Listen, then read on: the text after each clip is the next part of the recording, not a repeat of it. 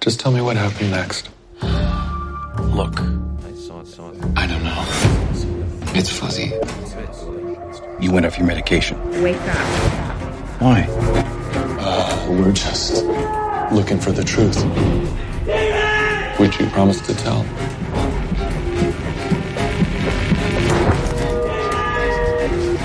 I told you they took her. Sydney Barrett, the girl who disappeared.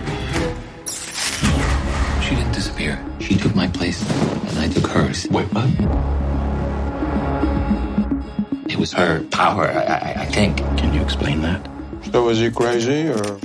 Continue. He believes he's mentally ill.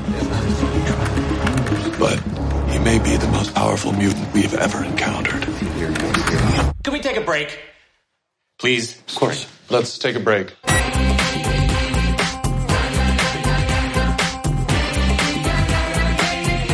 Uh, stop.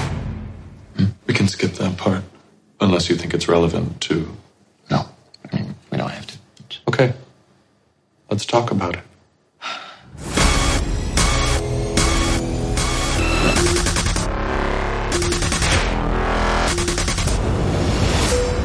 Look at me. I, I know what I am. What's that?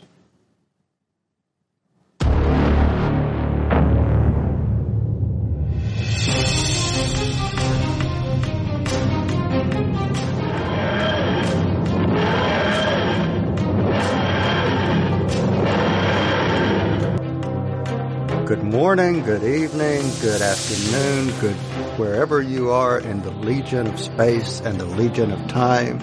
Uh, we are back, and I think this will actually be episode 36, I believe, of Discussing Who.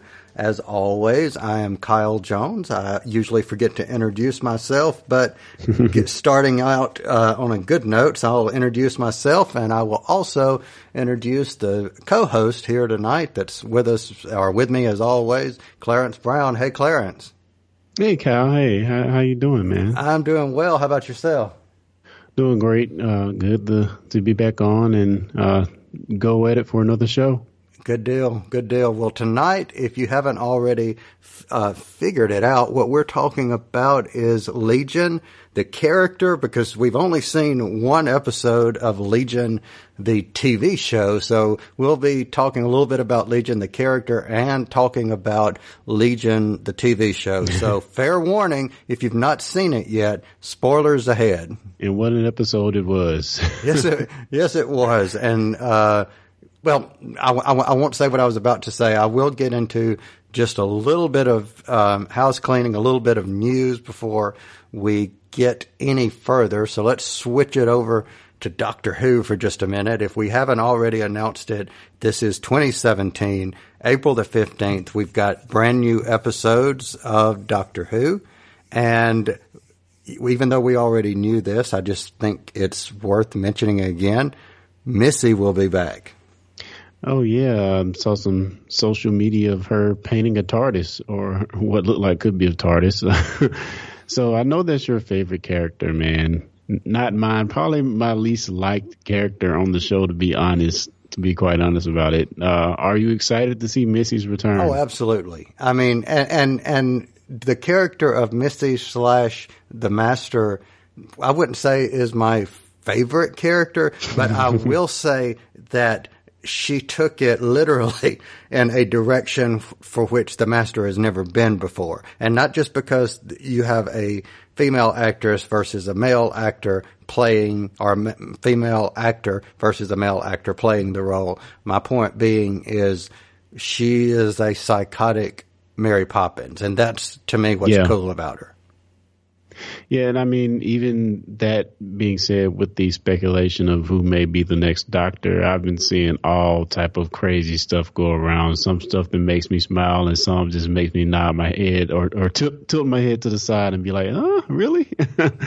but yeah, you know, the internet is is uh, a brisk of trying to figure out who it could be, and you know, coming up with their own favorite um, people who they would like to step in as a doctor, and um, again. again, it's been it's been all over the place of what I've seen, uh, all over the place. So I'm going to take us back in time to a time when you were not watching Doctor Who, but when I was, and it was about 2000. Well, it wasn't about. It was 2009, and I remember watching a recorded interview with this person, and I remember saying. Uh, I don't know if I will ever like this guy as the doctor, and that person was Matt Smith. So, mm, you know, I, I, I have to say I have to give it till the person gets there until I can say I'm going to A like or A or B dislike. Yeah, that's certainly true, and um, they they all grow on to grow on you to a certain extent. Uh, the longer we're with them, and I guess Capaldi hasn't grown on a lot of people. That's why, that's why the ratings may not be as good as what um, as, as they have been in times past. But you know, he's grown on me, and yeah, again, it's sad to see him go, and just another chapter in the the Doctor Who saga. Yeah, you know, I think for this um, for this season, I think it will be a little bit different because when you know there's a regeneration coming, because ultimately you know as soon as someone becomes the doctor, there's eventually going to be another regeneration down the line. So you know that's coming. You know, it's going to happen. But when you know Christmas is going to be his last episode and you're building towards something, yeah. you know, I go back to David Tennant announcing in 2008 that he would be leaving in 2000 and you know at the end of 2009 and you had this whole build up with he will knock four times. Your song is ending. All of that yeah. building. So you know i think that just adds another layer to the story is my point. Yeah i mean it certainly hypes it uh, much more, uh, gives a lot more fanfare, and probably makes the last season maybe the best one of of all of them for most of the doctors. And yeah, I, I experienced that for the first time in real time with, with Matt Smith's leaving, because uh, that's when I actually got caught up and was in sync with what was actually airing, and it was interesting to say the least. Um, and, and this would be my next round seeing that. And yeah, I, I, totally agree with you that it should be a very exciting, um, anticipatory season coming up. Yeah, I that's agree. a word.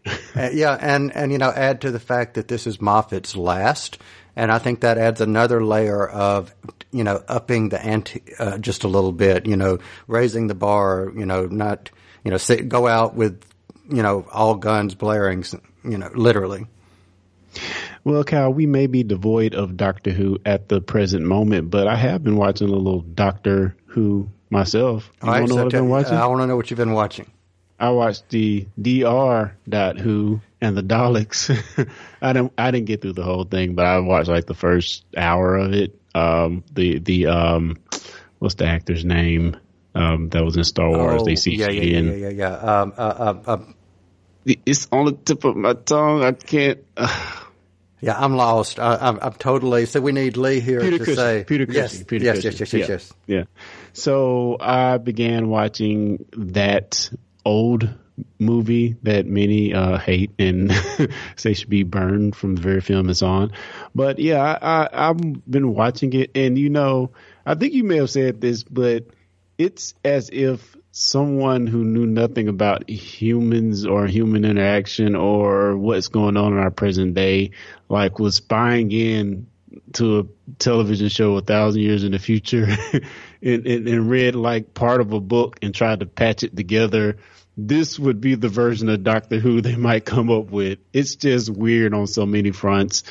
Uh, so many things that are in sync with what we know but some of them are like just bizarro world, just a little bit off. That makes it just really weird. All right, so let me ask you this: you you brought this. Uh, you, you, you made you made a very interesting point, and it brought up something that can maybe segue us back into comics, but it's very relevant to what you just said. So, if I'm understanding you correct in what you're saying, what you said was you basically took a comic you you had a well, not necessarily a comic, but you had a television property that was whether it's new or not, it was fleshed out, it was popular, it was getting great ratings, and then you took bits and pieces of it, and because you wanted to put it on the big screen, you retell it in a way that's almost unrecognizable. Is that a good Yeah. summary of what you said?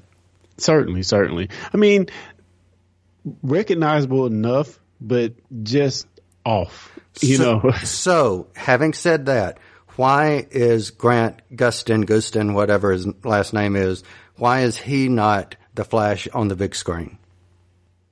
uh, that I don't know. But you, but you see, my point is, Yeah. you know, the Flash is popular in the TV show that is currently airing on the CW, and yet you're having difficulty. And this is no disrespect to the actor that will be playing the Flash in, you know, in the movie. He may be fantastic. He may be great. But my, my, issue or my comment is, you have a Flash that is very popular currently on television, yet for the big screen, he has to be portrayed totally different with armor and et cetera and so forth. Yeah. And and again, I think that's a little different because we have established that what's in the the um DC television universe is a totally different thing. So even in that sense, it, it makes it a little weird, you know, it's a little different. But like you said, it does it does get across the same point. It's a little bizarro in that these two things exist. They hit upon the same elements, but yet they're very different. True. And how often do you actually see, because I'm sitting here trying to think, when has a television property been active at the same time a movie property has been act, you know, active of the same character? I mean, you know, if you have a Superman movie, there's usually not a Superman TV show or vice versa. Yeah, I mean, and we certainly can think of stuff that is not on, on airing or in the theater at the same time that does have that same ap- uh, bizarro appeal. I'm thinking of a show I grew up watching, The Dukes of Hazzard, and then in the 2000s they came out with these these crazy, over the top, silly movies using the same property, and we see a lot of that as well, where they take something old and they put a new spin on it, and it's almost unrecognizable from what it was before, except we have that same central theme, which kind of links it together. And I guess this is the nature of a reboot. Yeah, a lot of ways. yeah, true. And you know, is like you just mentioned the J- Dukes of Hazzard. You, you know, I could say even though I, I get irritated watching the Brady Bunch now, but you know, even with the Brady Bunch movie, that Yeah. was a parody. The Bewitched movie was a parody to to some degree. I mean, you know, updating, but still a parody nonetheless you know, is it we're we're looking at these older shows and remembering them from our childhood out of nostalgia, and if we were to go back and watch them, they're just as campy as the other stuff, but we just remember it because of being a kid thinking, "Oh, that's cool." Yeah, I mean, and even when you think of something that is, I guess you call it a soft reboot, well, not really reboot though, of the Doctor Who when we got the the uh, the the new Who uh, that we're currently running now, it paid homage and respect to everything that came before it and put it in the same uh, the same uh, Universe. voice of Yeah. yeah universe of what's going on. So that I, that type of thing I respect a whole lot more uh, than than what we see when something is rebooted or they just want to make a movie of it and totally change it to something that's totally unrecognizable. It's just really weird. Okay, so speaking of r- really weird, let's talk about Legion. Well, well, before we talk about Legion, let me let me talk about one other show real quick. All right, go for I don't, it. I, Go for it. Powerless. Have you watched Ah, oh, okay, yeah. I, I lost my powers there for a second and forgot about that. yes, I did see the first two episodes. Have you? I saw the first episode, not the second. All right. So, having seen the first episode, what did you think? you know what? Sometimes you go in to watch something or to hear something and you don't expect a lot. This was that case for me. I didn't really expect it to be great. I didn't really know nothing about what was going on. It was something new. And I have to say, at least from that first episode, I came away kind of smiling. You know, I I think I'm going to echo what you just said. I went in expecting it literally to just I, I expected to laugh but not laugh with it. I expected to laugh at it. Yeah. you know, and I found myself laughing with it, not at it. Mm-hmm. Yeah, and it's so weird to see a. Again, we've talked about this a lot of the movie universe, or where they make it so dark and brooding, and you know it's a little more playful in the in the uh, DC television universe. But man, this this just takes it to another level of putting a comedic spin on something out there, and you know the the small references you get to what's going on in the main line or the or Batman as we know him and Bruce Wayne and I don't know what happens in episode two, but I'm sure we get more of that same thing. And you know, it just the thing that really made me smile on the first episode when they find out that that Batman actually used this gadget, the gadget they made you know they they worked hard to make to actually catch a criminal. I thought just stuff like that, uh, you know, will put a smile on your so face. So, which one was your standout character? Um. Uh, what's the guy's uh, Alan? What's his name? Uh, Bruce Wayne's cousin. Cousin. Okay, he was your favorite. Yeah. Yeah, I mean, I like him. I just know him from a different stuff. He was Wash on Firefly. oh, okay. I, I, yeah, I just love his him anyway. He was uh uh, the droid on the new um, the new uh, Rogue One movie. So um, yeah, I like him as an actor, but um, I, I, like I like the characters as a whole. I, one didn't really stand out to me from the other, but I think they all played well off each other, and and that's what was really cool about it. What about yourself? I, well, I uh, I did. Um, you know, I have seen both episodes. The second episode actually I liked better than the first episode. Really? Wow. Yeah. And if I were to pick a standout character that like that I like the most is Van Wayne's um, assistant, secretary, uh, whatever you know, whoever she, the the tall blonde lady. Yeah, yeah, I know. You're talking I about. like her. She's she's especially in that second episode. She was just you know every scene was so deadpan in everything she said that it made it so funny of everything she said. And, yeah, yeah. Uh, yeah. I, will tell you who irritated me. There, the the character of uh, whoever the boss is, you know, the younger uh, boss that was just moving in. Both both episodes, her character I found grated on my nerves.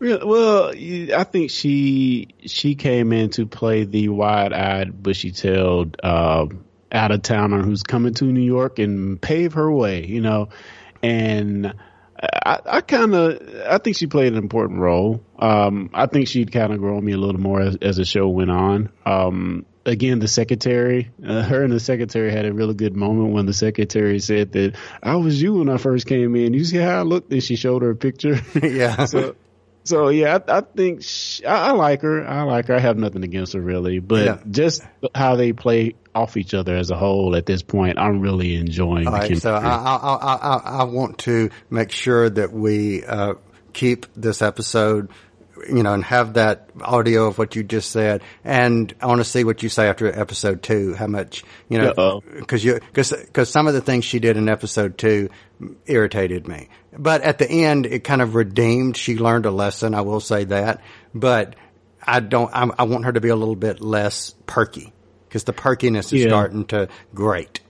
Yeah, and and before we move on, just the um, just a quick shout out to the special effects. Although they weren't anything groundbreaking, it's just a kind of amazing, and we're going to talk about in Legion a little bit as well of how these television properties, the special effects, or stuff is stuff you used to see in movies like ten years ago, and just for a show like this, this is a comedy, and you're seeing people flying around, trains blowing up, and it's it's just really crazy the state of, of television right now, and this it's really cool. I'm loving it.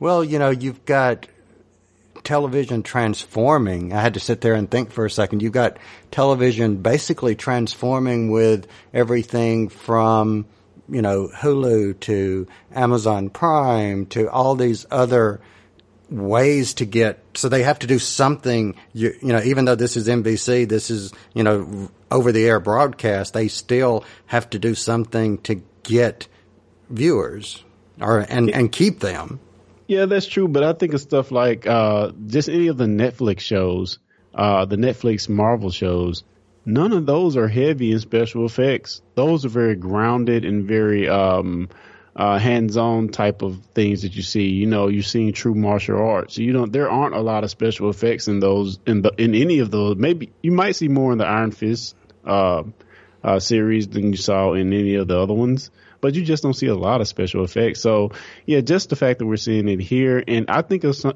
even for things like Agents of Shield versus what we see in that climactic moment in Legion, you don't see anything to me as good in Agents of Shield as you see there. So I just think they're taking it to the next level, and especially in Legion more so than Powerless. But I think I really like the direction it's going, and just hopefully they didn't blow the budget on the first show, Legion in particular, and hopefully we can maintain that type of uh, high level of um, of, of obviously CG in, in, in the way that the action is portrayed. All right, so let me ask you this, and I want to I, I want to mention something on comic books uh, for just a minute. You know, we're, we were talking earlier before uh, the recording started about Marvel's next event being Secret, uh, not Secret Wars, uh, Secret Empire, and it's going to revolve around Captain America. And I made the comment being that I'm really at this point, unless something changes, not very interested in picking it up. And I feel kind of like, eh, whenever it comes to Marvel's books. Yeah. Let me ask you this, uh, this question. Do you think that the excessive continuation of event after event after event after event is starting to wear down the traditional comic book, not not the movies, not the TV shows, but the traditional comic book market for Marvel? Well, I think they probably could do a better job of leading up to the event. Maybe make it every two years. Because even just think of something like the iPhone. You know, it's to get a new iPhone every year, and you want if you want to have that iPhone, it's way too much. It's way too much.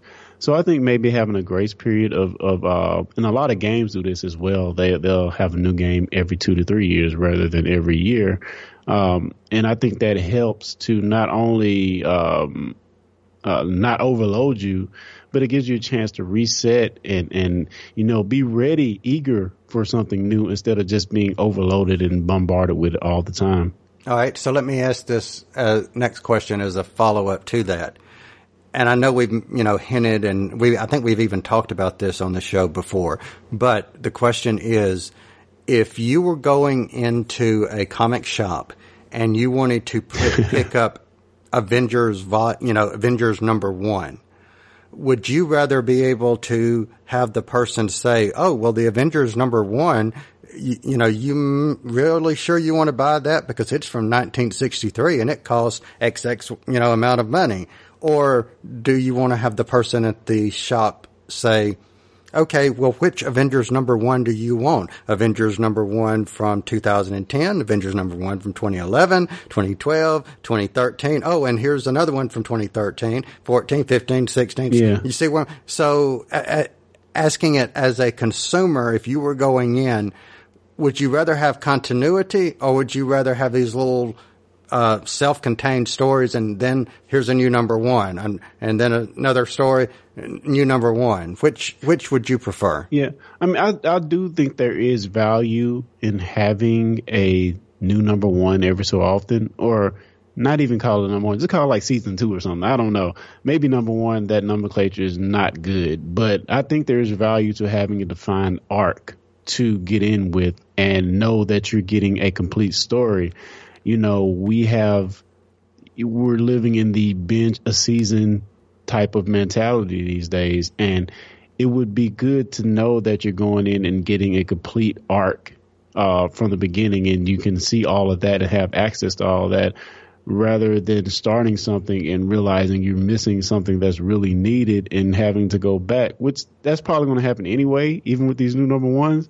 But just having the full self contained story that makes sense, especially for the newcomer, I think is a good thing. And, yeah. But, but again, yeah. the overload may be too much. Yeah, I agree. And, I, you know, I was sitting there listening to your reply, and when you said, season. You know, if if I knew that I was going and picking up this is season four and this is season five or whatever, my brain immediately just was like, okay, that's kind of cool. I can deal with that.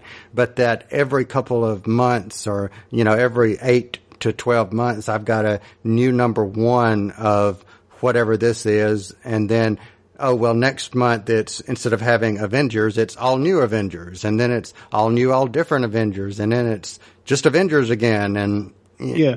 It, it, and to that same point maybe instead of saying we're going to have this civil war 2 event that's going to last a few months let's just say for the next two years we're in the civil war 2 era and this whole two years we're going to be surrounded around these events and they're going to make sense in the context of of the story and linking in together and all interweaving instead of trying to condense it to a few months to where you're just trying to grab those those uh, people uh, the headlines and the big event at the moment, you know, to try to get new readers in. Actually, that's a very good idea. And if a company did that, maybe their sales would go up. Uh, perhaps because basically what you're saying is have a good story, right? You know, yeah. maybe, but instead of having this self-contained event book, just put the story out all over all of the books and say, instead of calling it, this is the Civil War II era, era or whatever, maybe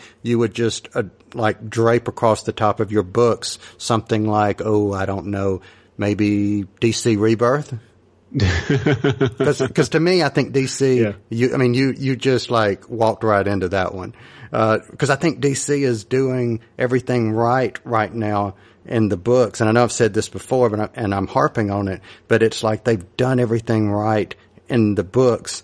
They're not doing everything right in the movies, where Marvel is. Well, even even even in the the TV shows, for that matter, they're doing a lot of things right, and to me, Marvel is still playing catch up. Of course, of course, the Netflix side of that is doing pretty well, but you know, Agents of Shield has not really taken hold. True. It's in what fourth, fifth season. It's it's going along, but I don't think it's anything people are writing home about. You know, uh, and and even seeing these things that actual interweave with the MCU, you know, still hasn't taken off as you think that it probably should or would. But um, yeah, again, on, on the DC side, it's all self-contained and we're seeing where they've managed it, like they have in the comics to just foster something that people are really just clamoring for and, and grabbing hold to.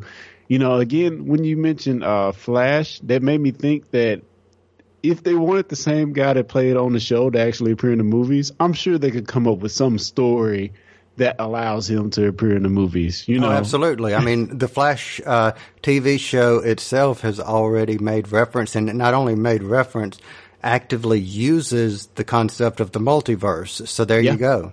Yeah, certainly, you know, certainly. I mean, for that matter, Supergirl lives, live, lives and exists in an alternate, you know, vibrational universe. So yep. there you go. All right, so let's take us back to 1980s, and Marvel created the character of Legion. So tell me this: since you've watched it, since you know you've probably read stuff, so you know who Legion is, right? Well, I I haven't read anything. Let me okay. just say that. And from this first episode, I can't say that I do know who Legion is. Um, it, seems like it's something to do with mental health. I don't know if that's a show invention. No, uh, no, no, no. He's always been crazy. Okay, okay. Well, that makes sense, I guess. But yeah, see, he seems like a, a mentally unstable mutant he, who's very powerful. Um, and that's kind of the gist I got from the first episode. So, right. what, what's what's the difference in the comics? All right, who, so who is, who is Legion? So, do you want me to tell you who his parents are?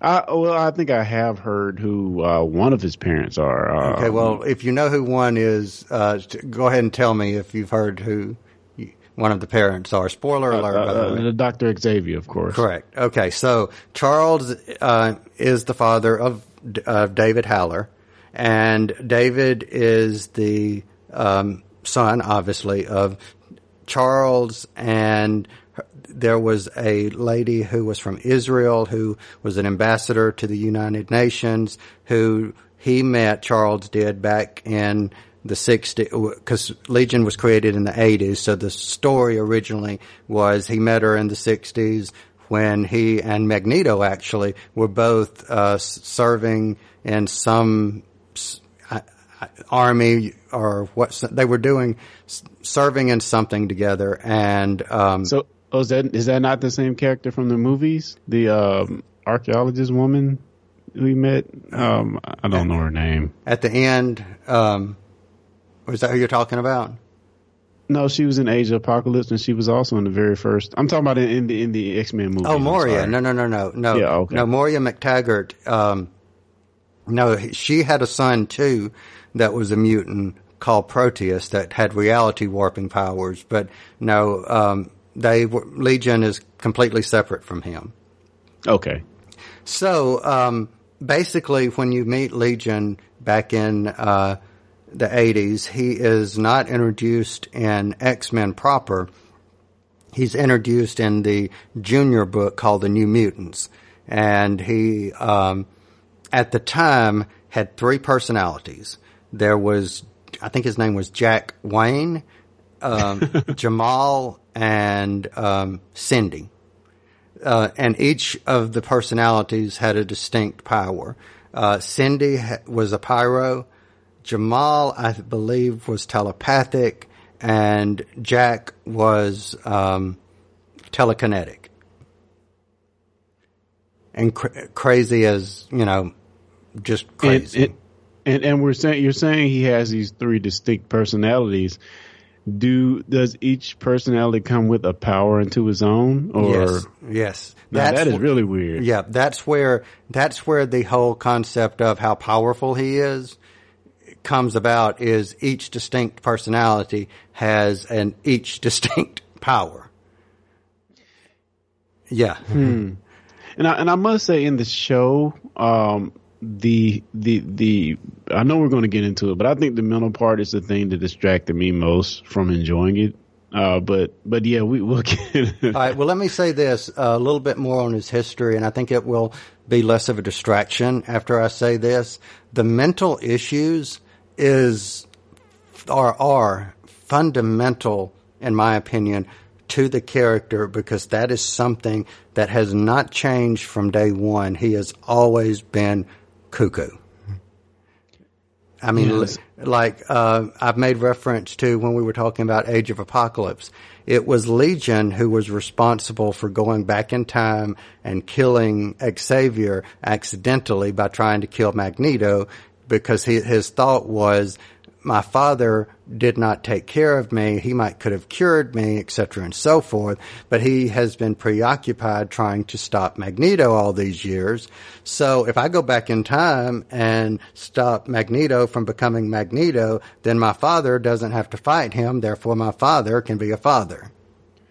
So how does one mistakenly kill your father when trying to kill a certain Magneto? Well, he's trying to. Uh, well, at the time, I think Legion supposedly uh, David had regained control and he had access to more power than just, um, you know, not. Ha- I don't. I don't think the David Prime character, you know, the Prime personality had powers originally. It was the other personalities. I may be wrong in that, but but I think that was the general gist of it. But when he consolidated, they thought at that point or got better or whatever, and he went back in time, he was uh, shooting an energy blast at Magneto and uh, Charles, not knowing who this is, you know, trying to kill Magneto, and actually Storm and another character named Bishop and somebody else was there, maybe Psylocke, I'm not sure, but they are going back in the past too, trying to stop him. So Charles jumps in front of the blast before it hits Magneto and then dies. And then uh, uh, Magneto hmm. sees the sacrifice or Eric sees the sacrifice and then is inspired by uh, him to create the X-Men.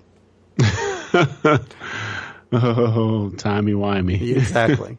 So that so you know for the, that was like in '95. So for about five, four or five months, they canceled quote unquote all the X Men books and replaced them with the Age of Apocalypse versions of each of the books, which was actually a really interesting thing to do uh, because they were, you know, for those five months, you didn't have two ongoing books.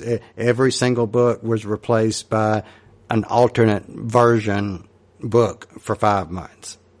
And again, that, that kind of ties us back to our previous discussion about the events. Um, and, and, and just saying that makes me think that what we have now in the Marvel side is a little more superficial than what was just, just that age of, um, age apocalypse, apocalypse thing. Cause that seemed like it was a very, core change and it had very real ramifications. Oh, it absolutely did. And, I mean, and, and, and, and what we have now is just kind of like, you know, we're just going to do something to kind of uh, raise some tempers for a little bit and then we're going to go back to business as usual. Exactly. You know? Exactly.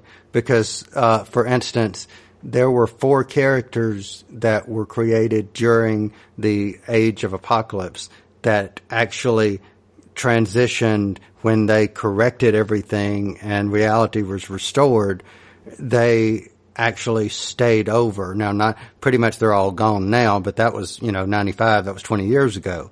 So, um, you know, so yeah, it did have lasting ramifications. Now, let me say this one one other thing before we get to the TV show, and this will actually go a little bit more into uh, how Legion is now. There was a time where Legion had the ability, or through a device that I think Reed Richards had a hand in creating. What mm. he had a device that was created, looked basically like a watch, and he could dial a um, personality or access a personality's uh, power. Oh, that's set. hilarious. yeah. That is hilarious. That was a couple of, that was about 2013, 2014. And, um, it, it was very trippy. The artwork was trippy. It, and it was a lot, it reminded me a lot of what we were watching. So that's the history, abbreviated Reader's Kyle Digest version of who Legion is. So there you go. Well, so, so let me ask you this: um, it, when he had the the uh, chrono device or whatever, and he could change um, into different personalities at a whim, were they all kinetic based, or could he do actually do be stronger or fly or stuff like that?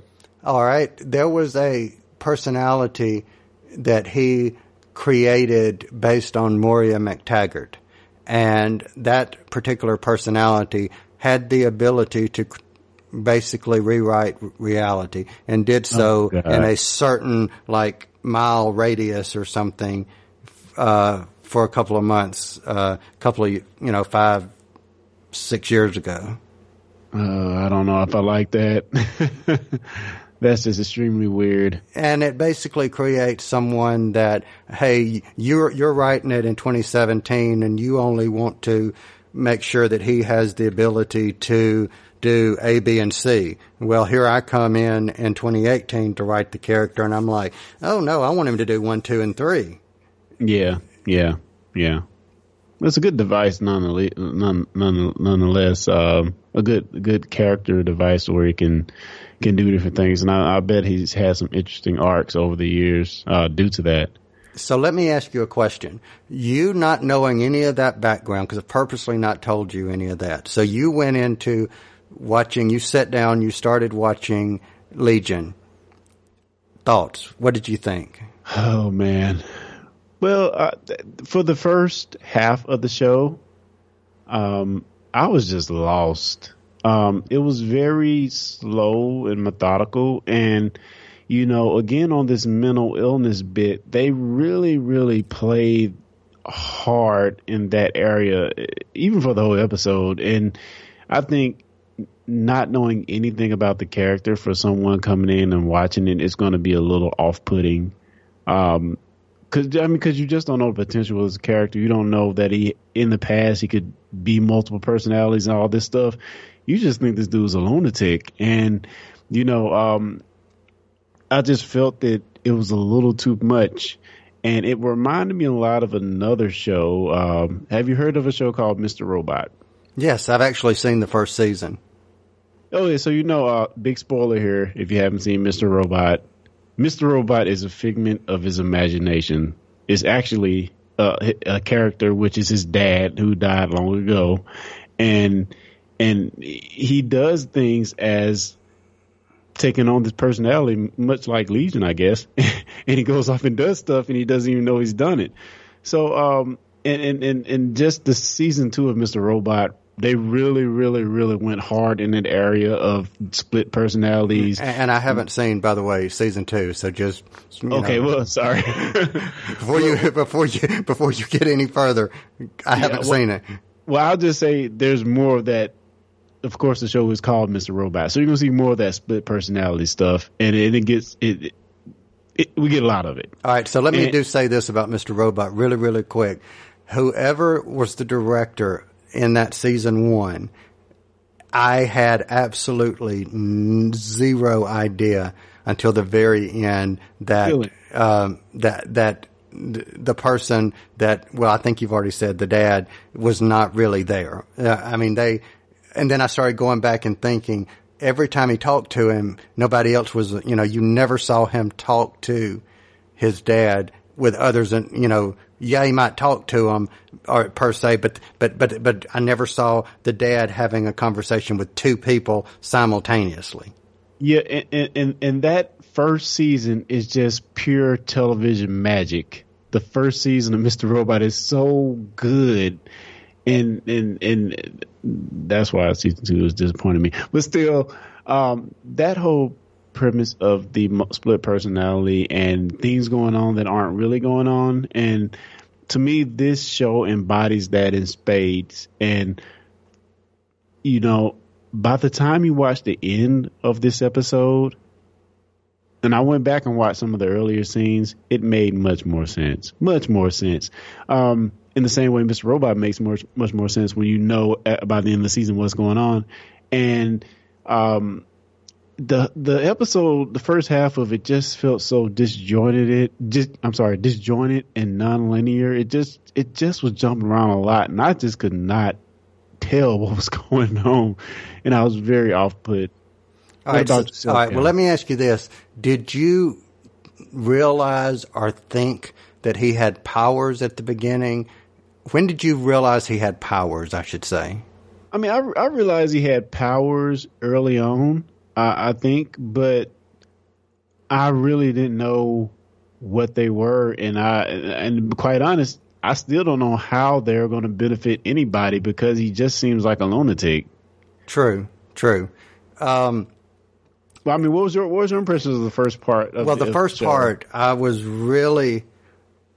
Well, I, I, paused it at one point and went and looked up. I knew we had um, talked uh, to some people, and we had also put on Facebook in the Southern Geek um, Facebook group. We put a poll that said, you know, are you planning on watching Legion? So I went and looked. I said, okay, let's see how many people actually said they were going to watch it because maybe, you know, it was like this is something people aren't really going to get into. And I saw nine people said they were watching it, two didn't. I went to Twitter. I literally did this and looked and 83% of the people that voted on our poll there said they were watching it.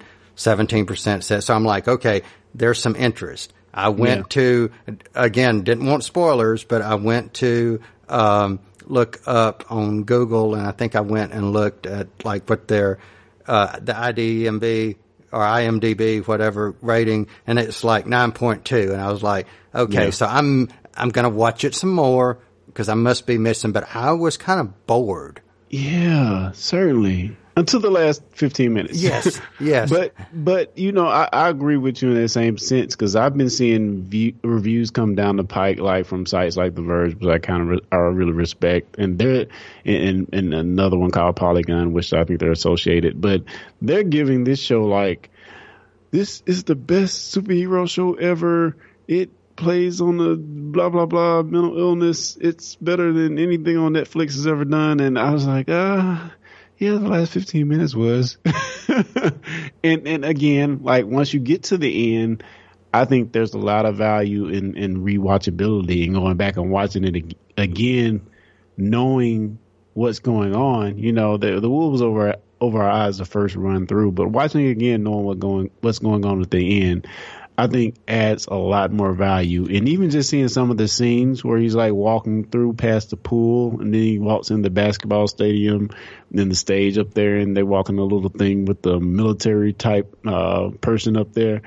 Just seeing that after watching the end, it made more sense. So Yeah. again, Well, well, let me, well, let, you know, let me say this. The, uh, you know, the, the, the, um, guy that was in whenever they were in the basketball court or wherever they had him kept, the guy in the green was very creepy.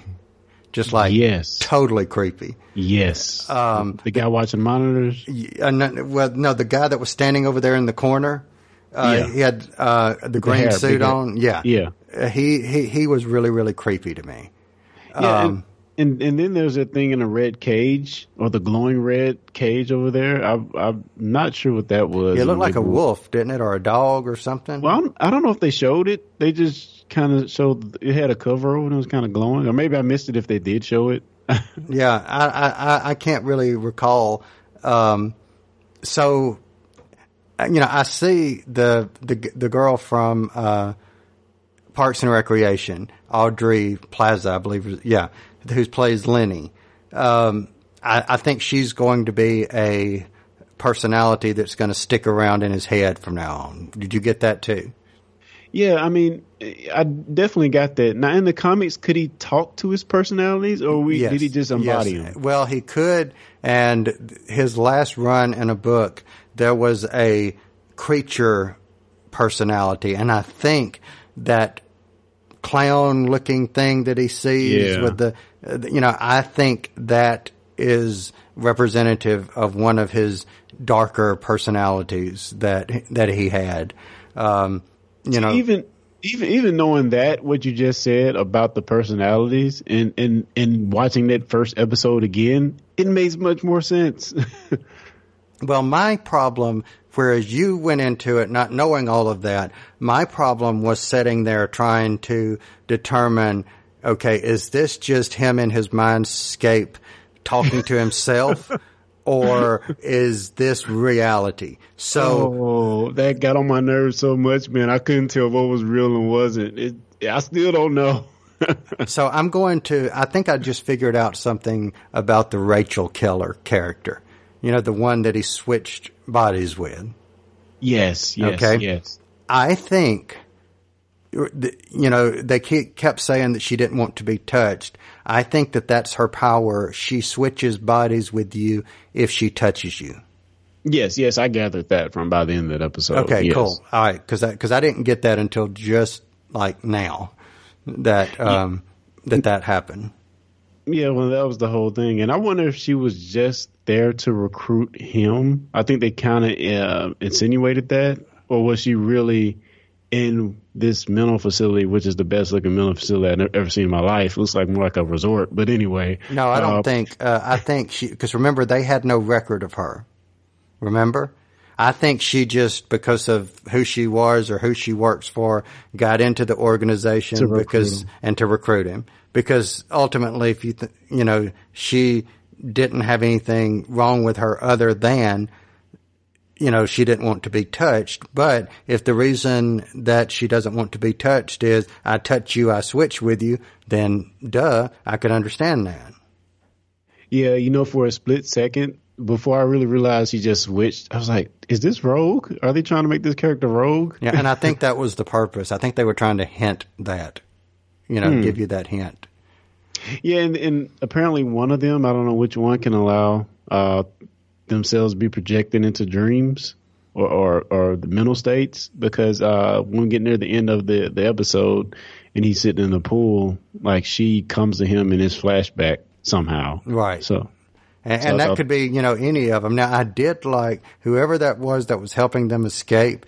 He wasn't taking any prisoners with his telekinesis, oh. you know, knocking people out. That that was cool. yeah, that, that, again, that last five minutes or two or three minutes is, it was, it, it made the slug through the episode fantastic. Cause by the time we got to that, I was like, oh, I was up jumping up and down like, man, it's awesome. so this this was ultimately about what? About a two hour show. Yeah, it know, certainly was long. It Do you think long. it could have been an hour and have still got all that in? Um, I think there was a need to kind of show um what kind of mental state the character was in. Yet and still, I have to say, I don't believe they did a good job of doing that. Because by the end of it, again, all I really thought was this dude's just crazy. He's crazy strong and he's crazy in the head. Nothing more, nothing less. And again, like you said, I think they could have maybe accomplished that in less time, but they had to kind of do a lot of things. They had to establish his relationship with, uh, what's her name? The, Mr. Melanie? Sister, yeah, or yeah, the the the, the Rachel. Yeah, Rachel. Yeah. Rachel, yeah. Yeah, they had to establish. No, no, no, no. I'm, I'm, I'm sorry. I'm Rachel Keller is the actress's name. Her, the character's name was Sydney Barrett. Yes, yes. So yeah, they had to establish their relationship. They had to show his mental state. Um, some of the scenes, I, I still don't get what the apartment scene was when he the dishes and the clown in the corner. Oh, I- I, don't, I, I don't know what that was all about. Okay, I got it. I mean, this is how I took it. All right, because at first it wasn't hurting him, right? You know, he was standing in the middle of all this chaotic, uh, you know, telekinetic dishes going everywhere, and he was in the middle of it, and it was revolving around him. He wasn't hurting, you know, being hurt by it. He looks in the corner. There's the creature with the with the eyes, and then all of a sudden he's cut. Uh, that is the personality taking of, over that power, and is how I saw it, and and cut it. Oh, that makes sense. you know, and the the other personalities where they're talking about you know him trying to hurt himself. He's you know they they they ask the question, uh, you know, why did you want to do it? You know, where the voice is telling you to, and he's like, no, the voices are telling me to not do it. You know, Yeah, to stop. And then you had the, uh, the very, very much at the beginning of the episode, um, when he tried to kill himself, uh, and he, I guess hang himself, and then the rope got burned away completely. Mm-hmm. Now, I want to know, was that Rachel that, or one of the other mutants that burned the rope? no, I think by- it's one of his other personalities. But by the, by the end, we see some one of the mutants has the power of fire, and I think it's Rachel. Uh, Yeah, it may well be. that when they were at the pool, that like uh, the fire came and killed everybody. It had to be one of them, Right, It wasn't, it, it wasn't David, I don't think. True, but unless I- I they have the ability to access his other personalities, perhaps. Maybe who knows? Maybe so many questions. well, what did you think? You know, at the end, I want to mention this uh, character, or specifically the actress. What did you think of the woman at the end, the uh, the woman that it appears to be who they're working for, Was it Miss Cat or Miss? Uh, uh, Melanie Bird, Miss Bird? yeah, Miss Bird. Miss Bird. Um, seems like she's a Charles Xavier in the School of the Gifted Mutants equivalent. Maybe. Maybe. Uh, it very much by the end of it, it seemed like the formation of a team. Yep. And, and, and I don't know if that's going to persist, but, uh, it seems like he may be their missing piece to their team. Um, and in classic X X Men fashion, they're getting getting hunted and and experimented on for their powers, uh, which we see by the end of this episode as well. So, yeah, I, I, I think he's cool. Um, I don't know anything about her in particular. We only saw like a few minutes of her as a character, but I think I think it should be interesting. All right. Well, I know nothing about the character. You know, I think this is something created specifically for this, you know, story. I'm going to make a guess here. Something tells me that in this story universe, Miss Bird will turn out to be uh, David's mother. Really? Yeah, because she said, "Come on, son," and that may have just been a play on words. But she did what? say, "Come on, son," and they made a very conscious thing of showing the hands meet. You're probably right. And it's funny because I never once for a second doubted that his mother wasn't his mother, the woman at the house. Um, I, th- I thought that was his mother. And, and it was his sister, right? Oh, it was a oh, it wasn't. It was his sister. Yeah, because because remember, I thought it was the mother too, and then when when he came to you know see her after he supposedly got out of the uh, institution, uh, he says, you know, you know, uh, you know, can I stay? And then she says to the boyfriend, "Hey, you remember my uh, brother, right?" I thought she said, "Do you remember your uncle?" Right? Oh, we'll see. Maybe I, that was, I, I, I need to watch. maybe that was my other personality listening. Who knows? but back to uh, back to the Melanie Bird character. She is played by Jean Smart, and for me, that's taking me back to late '80s, early '90s. I was a big fan of designing women, and she was on you know one of the originals on designing women up to like season four. So when when I uh, saw you know I didn't even know she was in it, and whenever they showed her, and I was like. That's Jean Smart, and I was like, "Okay, that's cool." Yeah, and and one of my biggest questions about the um about the show as a whole is is will it fit in any continuity of what's in the MCU as the other Marvel shows have? I know it's it's it's Fox, uh, obviously, but is it going to fit in that same? Will it fit? Will it fit in line with the Fox shows that we've seen? Will we see uh, the wh- who we know as Charles Xavier pop in for a moment in a flashback or something? I, I don't. I don't know. I, it would be. It's going to be cool to see how they actually play right, that well, out. I'm going to play on words a little bit, and, and instead of saying how this is usually said, I'll say it like this: ratings will tell, not time. Ratings Yeah. will tell. Yeah, and this, this this show is on FX, which I think is is okay. Uh, better better than it being on Fox because I a lot of sh- a lot of good shows come on Fox and they cancel them too early. So I'm hoping since this is on FX, it'll it'll actually last. You know, speaking of Fox, you, you know, one thing that's come to light recently is they have put a green light on a pilot for a X-Men based, maybe called X-Men, may not be, but it's an X-Men based TV show on Fox proper. yes, I heard about that. Um, Interesting. sounds interesting. Sounds very interesting. I'm, I'm I, I I can't wait to see that. Well, they have named one character that has been cast. He is a Native American actor, and the character's name is Sam. Now, does that mean anything to you? Uh, does not mean one thing to me. Right, well, it gives me a headache, and I'll tell you, tell you why. There is a Sam in the X Men lore. Uh, he is from Kentucky. He is very country, and he is very blonde.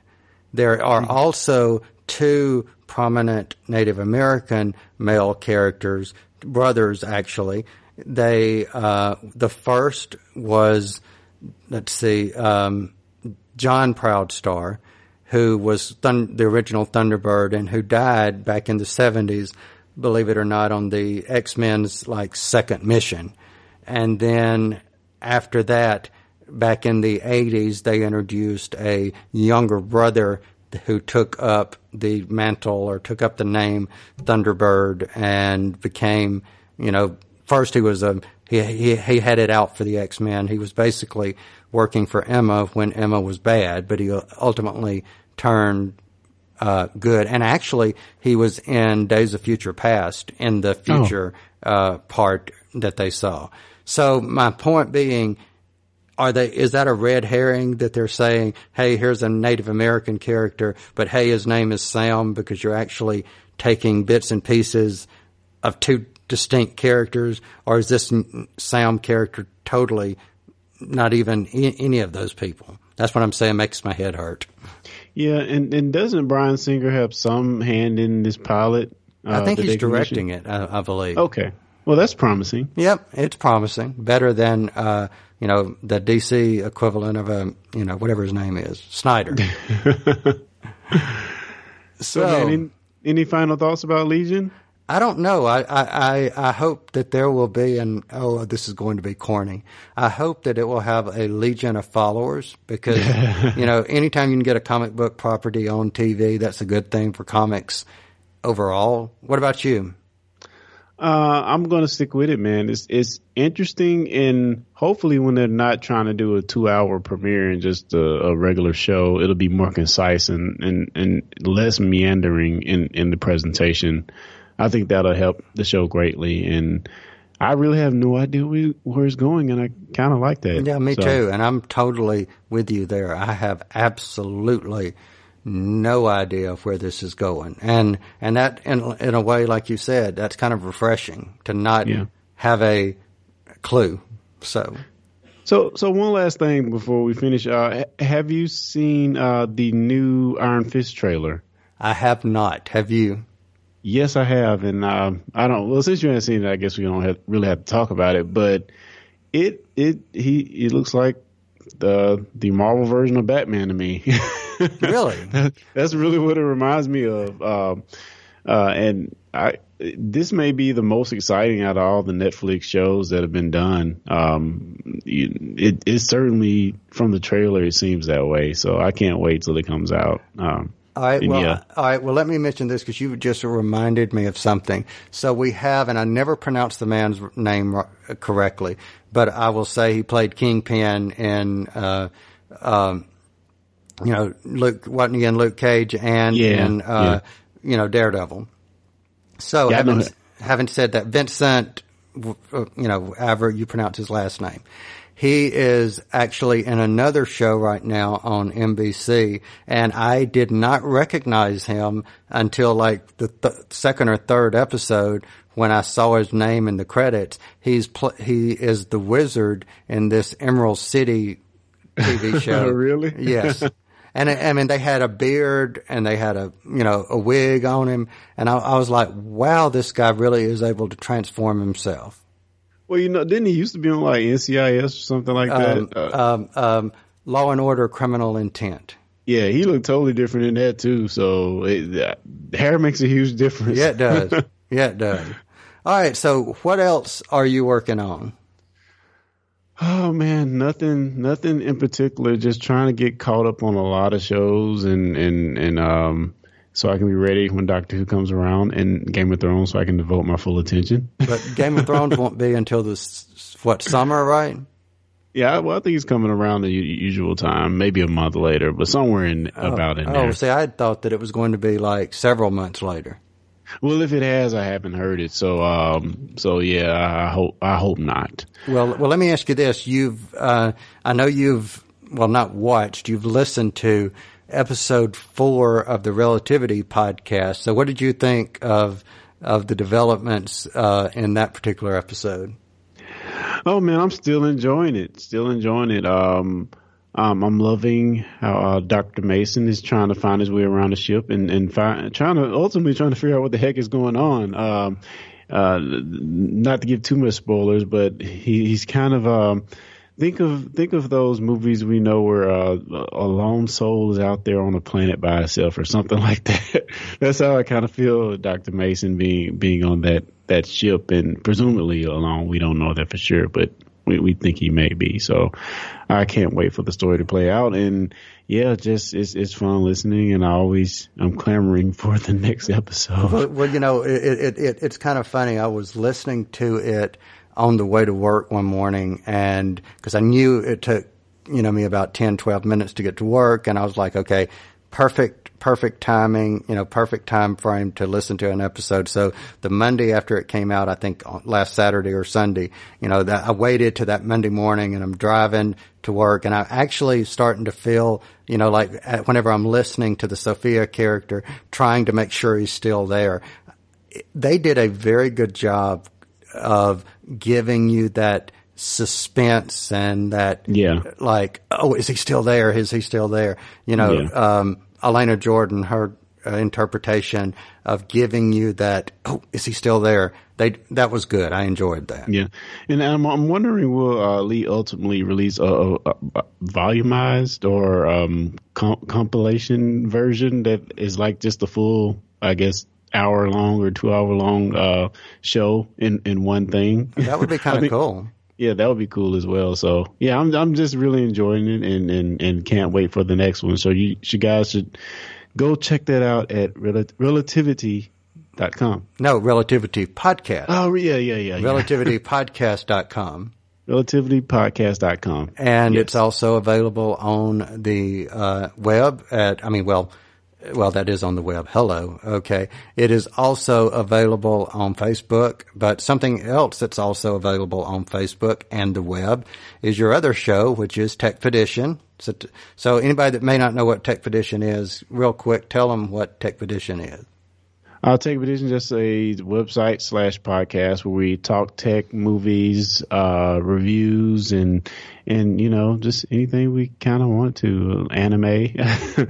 Uh, we cover a lot of different subjects, but this is a lot of fun. Just me and my brother sitting down talking, and we'll bring a guest on every now and then. So check that out at techpedition.com. It's a whole lot of fun.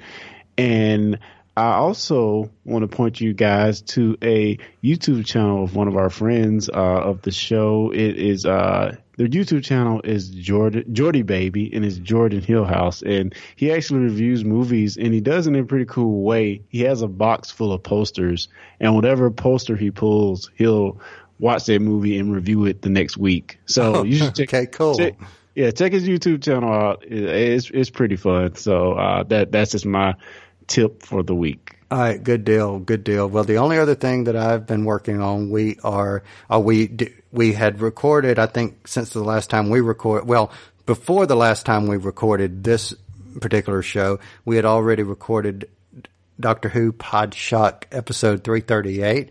It is out now, so, uh, you know, check out podshock.net.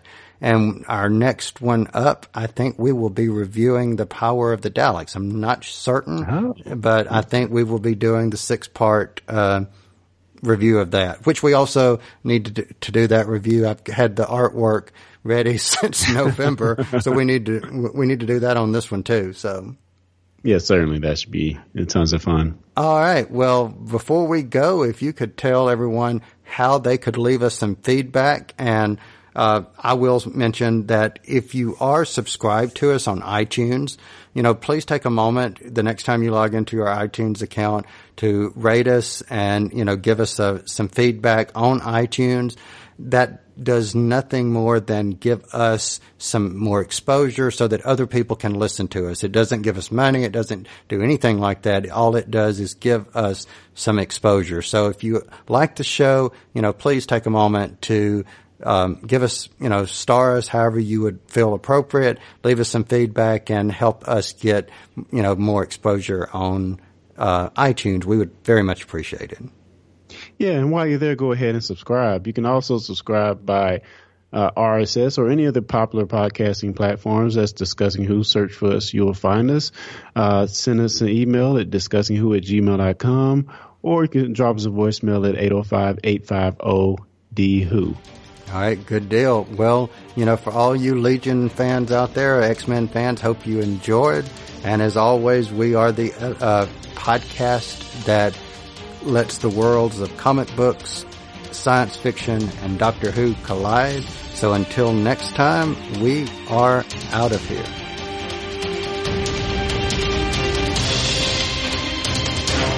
You've been listening to the Discussing Who podcast. Discussing Who is made by fans for fans. No copyright infringement is intended.